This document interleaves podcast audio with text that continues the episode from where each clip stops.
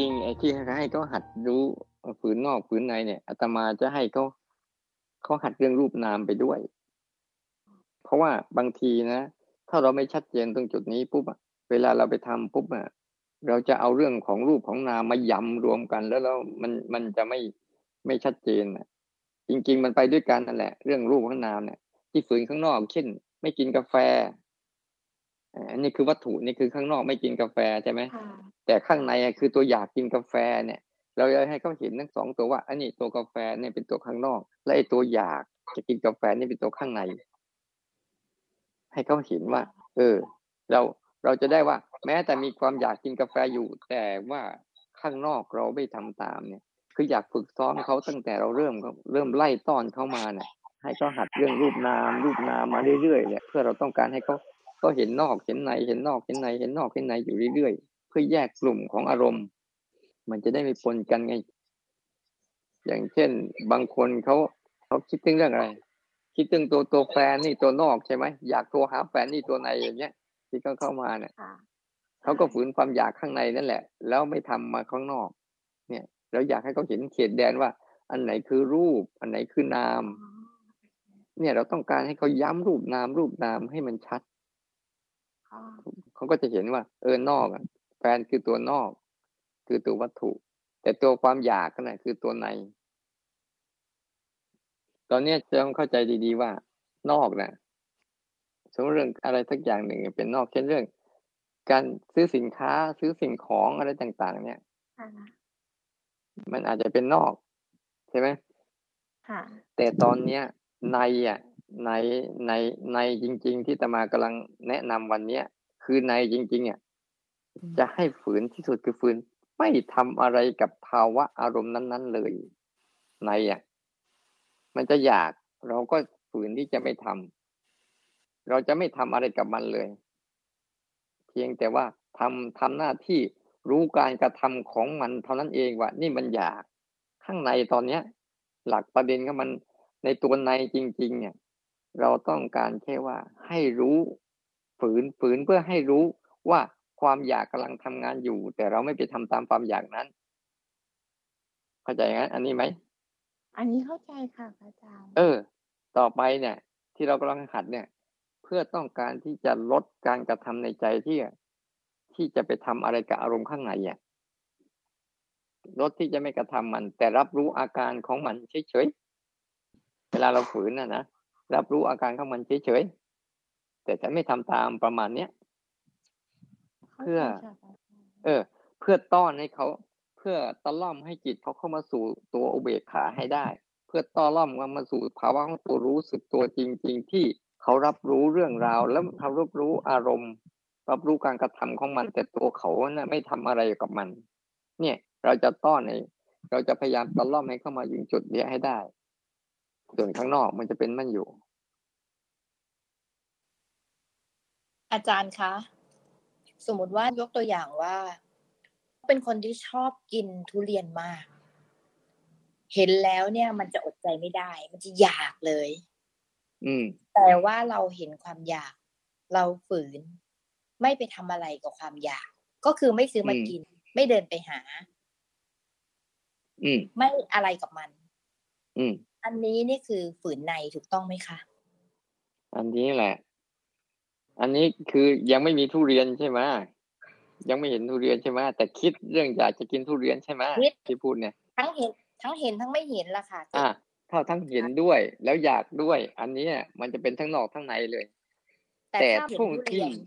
เออ ถ้าไม่เห็นทุเรียนถ้าคิดอยากจะกินทุเรียนอยากจะซื้อทุเรียนอันนี้เรียกข้างใน อันนี้เรียกข้างในล้วนๆเลยแหละค่ะ อืม ไม่เห็นวัตถุเลย แต่ว่าอยากจะไปแล้วก็ไม่ไปดีกว่าไม่เห็นกาแฟไม่เห็นกาแฟเลย แต่อยากเนี่ยไม่เห็นร้านกาแฟ อยากจะกินร้านกาแฟอเมซอนเนี่ย อยากกินมากแต่ไม่ไป นี่แหละก็ฝืนในอ่าค่ะ อย่างนี้ อืมมันจะจำง่ายๆ เออจำง่ายๆเลย คือเมื่อมีวัตถุสิ่งนั้นด้วย แล้วต้องฝืนด้วย เออ แล้วต้องฝืนด้วยนี่ก็เรียกทั้งนอกทั้งใน แต่เมื่อวัตถุสิ่งนั้นไม่มี แต่เราคิดนึกถึงมัน อันนี้เรียกฝืนข้างในล้วนๆไม่มีข้างนอก ตรงจุดเนี้ย มันจะจำได้ชัดเจนว่าอ๋อวิธีการฝืนนอกฝืนในเป็นอย่างนี้ บางครั้ง บางครั้งต้องฝืนพร้อม ๆ กันไปเลย เมื่อมันมีวัตถุสิ่งนั้นด้วย แล้วมีความอยากด้วย อันนี้ก็เรียกว่าทั้งนอกทั้งในแต่บางครั้งวัตถุอันนั้นไม่มี แต่มีความอยากข้างใน เนี่ย เราฝืนข้างในล้วนๆเลย เข้าใจเนาะอย่างถามดูนี่น่าจะชัดเจนอยู่ ง่ายๆค่ะๆเออใช่ค่ะขอบพระคุณเออประมาณนี้แหละ แต่ถ้าสมมุติว่าเราเนี่ย เราไม่ชอบใครบางคน ไม่ชอบมากๆเลย แล้วก็แต่เราเจอเขาทุกวันเลย แล้วเราก็ตั้งข้อฝืนว่า เราจะไม่พูดถึงเขา เราจะไม่ผสมลง เราจะไม่อะไรกับเขาเลย อันนี้ก็เป็นในเหมือนกัน เอาอย่างนี้ถ้าเราเจอกับเขาในปัจจุบันปั๊บอันนี้เป็นทั้งนอกทั้งในเลยอ๋อแต่ก็เหมือนว่าวัตถุเมื่อกี้นี้เออเออแต่ว่าถ้าบางครั้งเราไม่เจอหน้าเขาแต่คิด คิดบางทีอะไม่เจอหน้าเขานะแต่เห็นของของเขาบ้าง เห็นรถของเขาบ้าง แล้วมันคิดขึ้นมาปุ๊บเนี่ยเราก็ฝืนข้างในเลย อืมค่ะ อืม อืม แต่ให้จำไว้เลยว่า ข้างในหลักของมันคือ ฝืนที่จะไม่ทำอะไรกับมัน ให้มันไม่ชอบก็ไม่ชอบอย่างนั้นแหละ แต่ฉันไม่ไปทำอะไรต่อ เพื่อจะจำลักษณะความไม่ชอบได้ชัดเจนจำลักษณะของอารมณ์ได้ชัดเจนจำความทุกข์ของมันได้ชัดเจน มันจะได้เข็ดจิตจะได้เข็ดจิตจะได้เรียนรู้ได้เต็มที่ อีกอันหนึ่งสมมุติว่าเราตั้งข้อฝืนว่าเราจะไม่ทำสิ่งที่เราชอบ หรือว่าเออเช่นเช่นอะไรอะ อันเนี้ยเราจะไม่ทำสิ่งที่เราชอบ อันนี้ก็เป็นในนะคะ ใช่ไหมคะคือไม่ว่าอะไรพอเราเจอปุ๊บเนี่ย แต่คือมันอาจจะเป็นทั้งนอกอืมและในอะแต่ว่า อืมอืมคิดว่ามันอาจจะเป็นทั้งนอกและในมันเช่นในกรณีอันนี้ที่เราเห็นทุเรียนนั่นแหละมก็คือเราเห็นปุ๊บเราก็เราก็เป็นทั้งนอกทั้งใน แต่ถ้าเราไม่เห็นก็เป็นในอย่างเดียว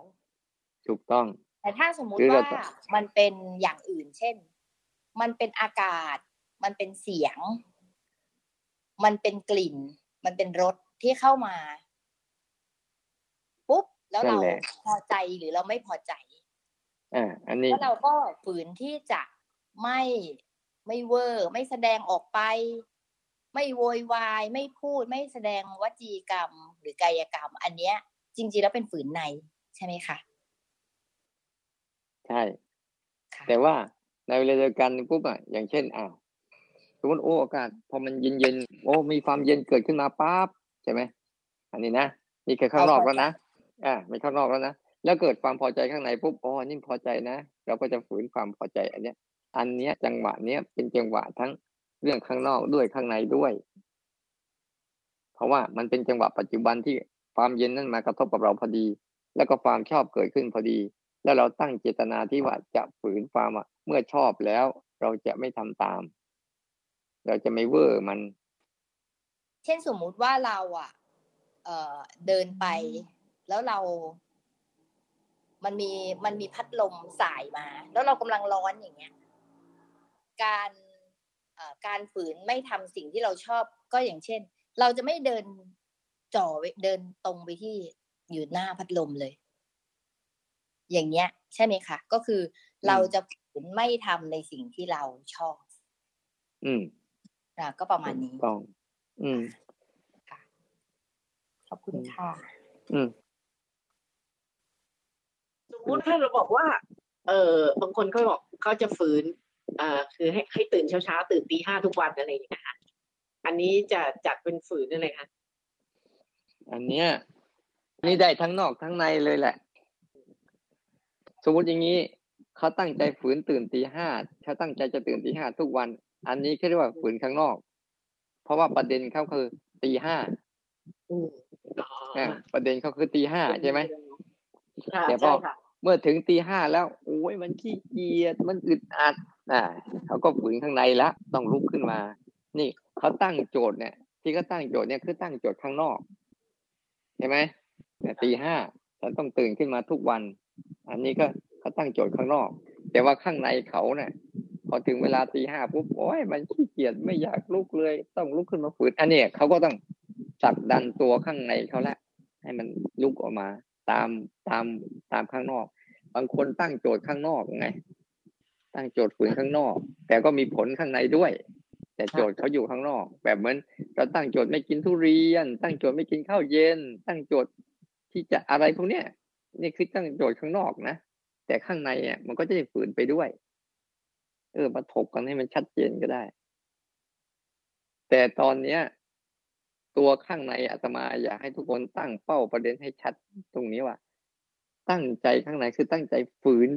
ฝืนข้างในนะฝืนที่จะไม่ทำอะไรกับทุกสภาวะ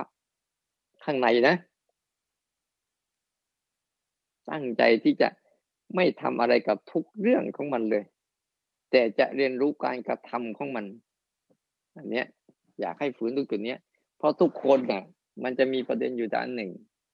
เวลามันมีอะไรปุ๊บข้างในเราชอบทำงาน ไม่ชอบของเรานะ่ะ ชอบทำงานนะไม่ชอบดูการทำงานของมัน เราชอบไปทำงานแทนมัน ตัวเนี้ย เราหัดฝืนให้ดีๆ เพราะมันจะเป็นอุปนิสัยต่อไปในภายหน้าทำให้เราพ้นจากอารมณ์ได้ เพราะอารมณ์มันทำกันอยู่แล้ว แต่เราไปทำงานแทนมันเองอ้าวพอเข้าใจไหมนอกได้เดี๋ยวทำความเข้าใจอีกนิดนึงนะคะ คือการที่จะให้เขากำหนดฝืนหลักหรือฝืนรองเนี่ยเขาอาจจะมีนอกหรือในก็ได้ แต่ทุกเรื่องที่ฝืน มันไม่พ้นเรื่องข้างใน มันอาจจะไม่มีข้างนอกแต่ทุกเรื่องมันต้องฝืนข้างใน ทุกเรื่องเลยใช่ไหมคะอาจารย์อ่ามันไม่มีแต่ฝืนข้างนอกอย่างเดียวมันมีฝืนข้างในค่ะ ใช่เป้าหมาย อย่างเช่นบางคนก็ตั้งใจจะฝืนอย่างนี้ก็ได้ก็ตั้งใจประเด็นใน เช่น เวลาฉันชอบฉันชอบอะไร เวลาฉันโกรธฉันจะไม่พูด นี่ก็จะตั้งประเด็นข้างในไง เนี่ยเวลาฉันโกรธแล้วฉันจะไม่พูด ฉันจะไม่ทำเนี่ยนี่ก็จะตั้งประเด็นข้างใน เออตั้งประเด็นข้างใน แต่บางคนนะเขาตั้งประเด็นข้างนอก เช่นนะฉันชอบกินกาแฟ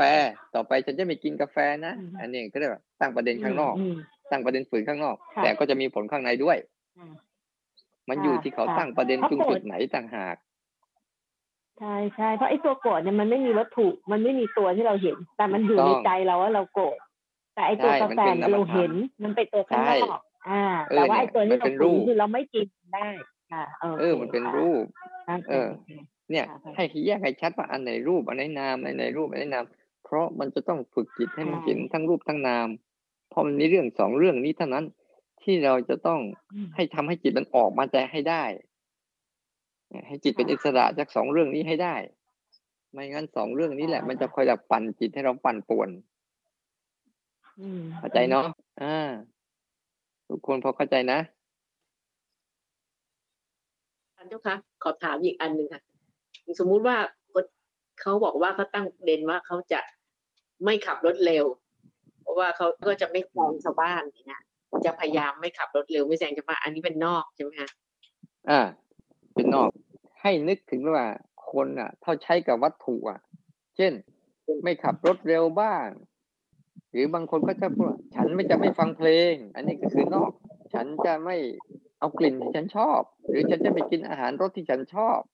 หรือฉันจะไม่เอาผัสสะทางร่างกายที่ดี อันนี้นอกทั้งหมดเลยนอกเนี่ยจะมีอยู่ห้าเรื่องนี่แหละ ตาหูจมูกลิ้นกายรูปเสียงกลิ่นรสสัมผัสนี่คือนอกทั้งหมดเลย ตีไปเลยนะในก็คือความข้างในคือพอใจไม่พอใจความโกรธความเกลียดความรักความชังนี่คือข้างใน เนี่ย แยกไปอย่างนี้เลย จะขับรถเร็ว ไม่แซงใคร อันเนี้ยนี่เลยข้างนอก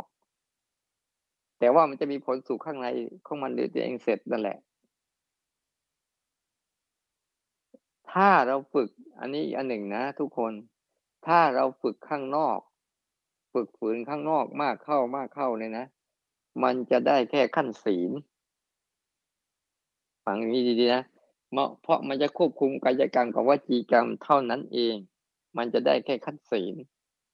แต่ถ้าเราฝึกขั้นข้างในอะ ข้างในอะ มันจะได้สู่ตัวตัวข้างในอะ มันจะจะเป็นขั้นของปรมัต ฝืนข้างในนะ มันจะเป็นขั้นของปรมัตขั้นของจิตที่มันกำลังที่จะเผชิญอารมณ์ตรงๆ เช่นโกรธใครแล้ว เช่นมีความโกรธแล้วฉันจะไม่พูด ฉันจะไม่ทำเนี่ยนี่ก็เรียกฝืนข้างในโดยตรงเนี่ย มันจะได้เป็นขั้นของปรมัตคือจิต ได้ฝึกรู้กับสภาวะนั้นตรงๆเลย ไม่ทำตาม แต่ข้างนอกนะพอเราไม่ทำตามปุ๊บเนี่ยไม่เอากายกรรมกับวจีกรรมไปทำตาม อารมณ์นั้นๆอะ มันได้แค่ขั้นศีล เอาละฉันวันนี้ใกล้ลายอีกสามเรื่องเนี่ยค่ะเอาไปทำกันนะหนึ่งเจ้าค่ะพระอาจารย์ให้ก่อนจะหัดรู้สึกตัวเนี่ย ให้รู้สึกตัวแบบธรรมชาติที่มันกำลังเกิดขึ้นอยู่เดี๋ยวนี้ ขณะนี้เวลานี้ตอนนี้ นี่นะความรู้สึกตัวที่เป็นธรรมชาติเดิมแท้ที่กำลังมีอาการอะไรเกิดขึ้นกับเราเดี๋ยวนี้ตอนนี้เวลานี้ก็หัดรู้ไป ให้ความสำคัญตัวนี้ให้มากนะอาศัยมันก่อน อาศัยให้มีกำลังก่อน ให้เห็นความสำคัญในการอ๋อฉันได้รู้แล้ว รู้แบบธรรมชาติเป็นอย่างนี้นะรู้แบบธรรมชาติเป็นอย่างนี้นะเพื่อตอกย้ำให้จิตเขาคุ้นชินกับการรู้แบบธรรมชาติ ว่ามีสภาวะเกิดก่อนแล้วรู้ กับอีกอันหนึ่ง คือสภาวะที่เกิดขึ้นจากการกระทำอันนี้เป็นตัวส่งเสริม ตัวการรู้ธรรมชาติที่เกิดขึ้น เพราะว่ามันจะทำได้ตลอดเวลา อันที่สองคือ ให้รู้จักว่า ตัวรู้เนี่ย เขาไม่ได้ทำอะไร ตัวรู้สึกตัวจริง ๆ เขาไม่ได้ทำอะไร แต่เขามารู้การกระทำของรูปและนาม นอกและในนี่แหละธาตุสี่กับขันห้าธาตุสี่ก็คือข้างนอก ขันห้าก็คือข้างในตามภาษาพระเนี่ยก็จะเราจะงงไปอีก คือข้างในเราก็จะเน้นจะเน้นที่จะไม่ทำอะไรไง เพื่อจะให้จิตมันสัมผัสกับตัวรู้สึกตัวซื่อๆจริงๆว่ารู้แล้วไม่ได้ทำอะไร มันจะตรงกับสภาวะของตัวรู้จริง ๆ ที่เขาทำหน้าที่รู้การกระทำเขาไม่ได้ลงมือกระทำอะไรเลย เนี่ย แล้วก็อยู่กับปัจจุบัน นี่คือหลักของการฝืนนะ พูดไปมาก เดี๋ยวมันก็จะงงอีกเนาะเอาแค่นี้พอเนาะ